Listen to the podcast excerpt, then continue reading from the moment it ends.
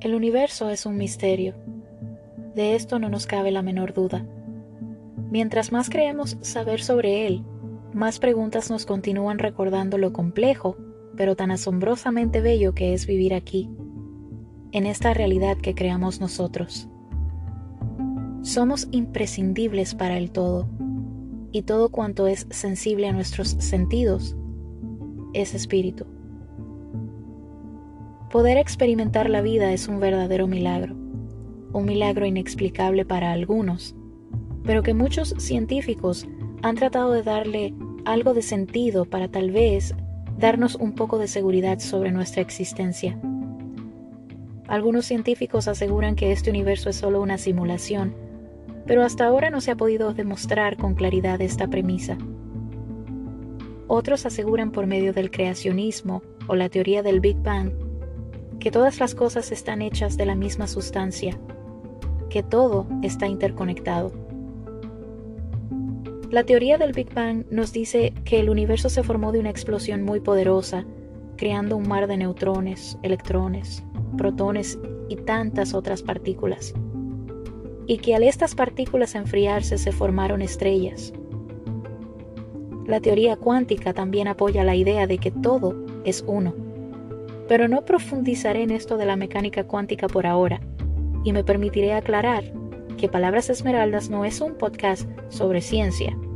Sin embargo, me resultaría imposible explicarles la grandeza que existe dentro de cada uno de nosotros si no me refugiara en la ciencia.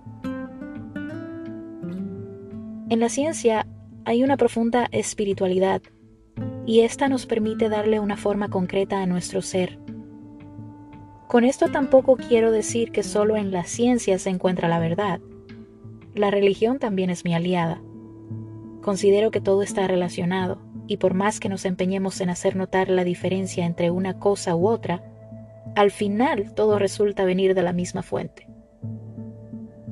El poeta Ralph Waldo Emerson creía que toda la creación es una, que él era una partícula de Dios, y que la gente debía tratar de vivir una vida sencilla, en armonía con la naturaleza y con todo lo demás. Estas palabras me resuenan mucho. Yo también creo que cada uno de nosotros es una partícula de Dios y que todo lo que existe en nuestro planeta nos complementa. Tal vez se escuche algo incoherente esta idea de que todos estamos conectados y de que necesitamos de alguna cosa o persona muy distante a nosotros para evolucionar. Y es normal pensar que esto es una tontería, porque toda la vida hemos aceptado el concepto de individuos. Es normal que exista en nosotros ese sentimiento de separación, de distinción de los demás, porque nos han enseñado que solo estamos relacionados ya sea por lazos de sangre o por la cercanía que tenemos con ciertas cosas. Y esta idea nos hace sentir únicos, nos diferencia del resto, y la mayoría de las veces nos lleva a la competencia, a la rivalidad, a la lucha por sobrevivir y querer destacar del resto de la gente. Porque está enraizado en nosotros el sentimiento egoísta de la desigualdad y de la valorización material. Yo soy diferente a ti, y de acuerdo a mis pertenencias materiales o de acuerdo a esa valorización que tengo sobre mí mismo, entonces me puedo considerar superior o inferior a todo lo demás. Nos hemos creído demasiado el cuento de que somos únicos y originales, que nadie es igual a nosotros. Y esto es un tanto cierto porque cada persona es un universo.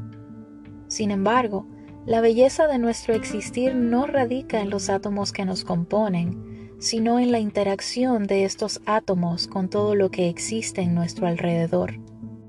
La interacción con las demás cosas existentes es lo que realmente hace asombrosa la experiencia de vivir. Todo, por más diminuto o insignificante que lo consideremos, tiene una función específica en este planeta. Una muestra de esto es el polvo del Sahara, en África. Las partículas del polvo del Sahara son casi imperceptibles, pero muy beneficiosas para nuestro medio ambiente. Cada año cientos de toneladas de polvo viajan miles de kilómetros cruzando el Océano Atlántico, hasta llegar a América del Norte, América del Sur y el Caribe para mantener en total equilibrio nuestro ecosistema. Y aunque resulte un tanto fastidioso para nosotros por la gran acumulación de polvo que deja en nuestro ambiente, y además porque afecta nuestra salud causándonos alergias, crisis asmáticas, resfriados, virus, bacterias, este polvo sahariano es esencial para que nuestro planeta siga respirando.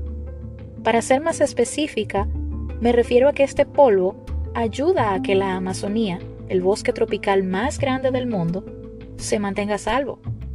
El polvo del Sahara viaja miles de kilómetros y provee minerales esenciales para esos árboles, como lo son el fósforo y el nitrógeno. Lo sorprendente de todo esto es que el suelo amazónico es pobre en estos nutrientes.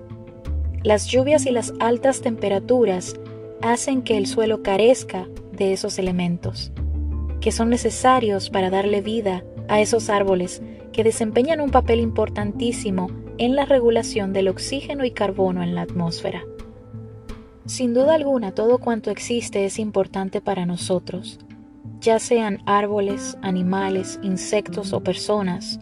De alguna forma estos se relacionan con nosotros para ayudarnos.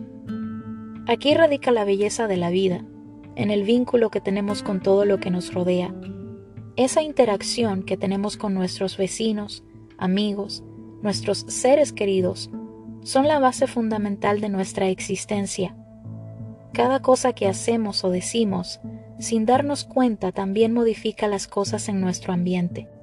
Y por más que queramos poner una barrera entre unos y otros, todos nos necesitamos para evolucionar espiritualmente. Solo cuando nos sentimos conectados con otros es que somos capaces de mejorar nuestro ser. Espero que este segundo episodio de Palabras Esmeraldas le haya aportado algo de luz a tu conciencia y que te motive a examinar las maravillas que existen a tu alrededor. Muchas veces las cosas más pequeñas, las que creemos menos significativas, están haciendo una admirable diferencia.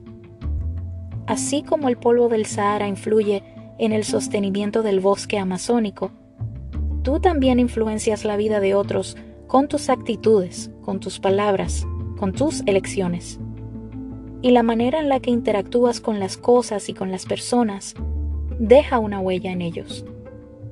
Procura que esa huella sea una huella de amor. Gracias por escuchar Palabras Esmeraldas. Te envío un abrazo de luz.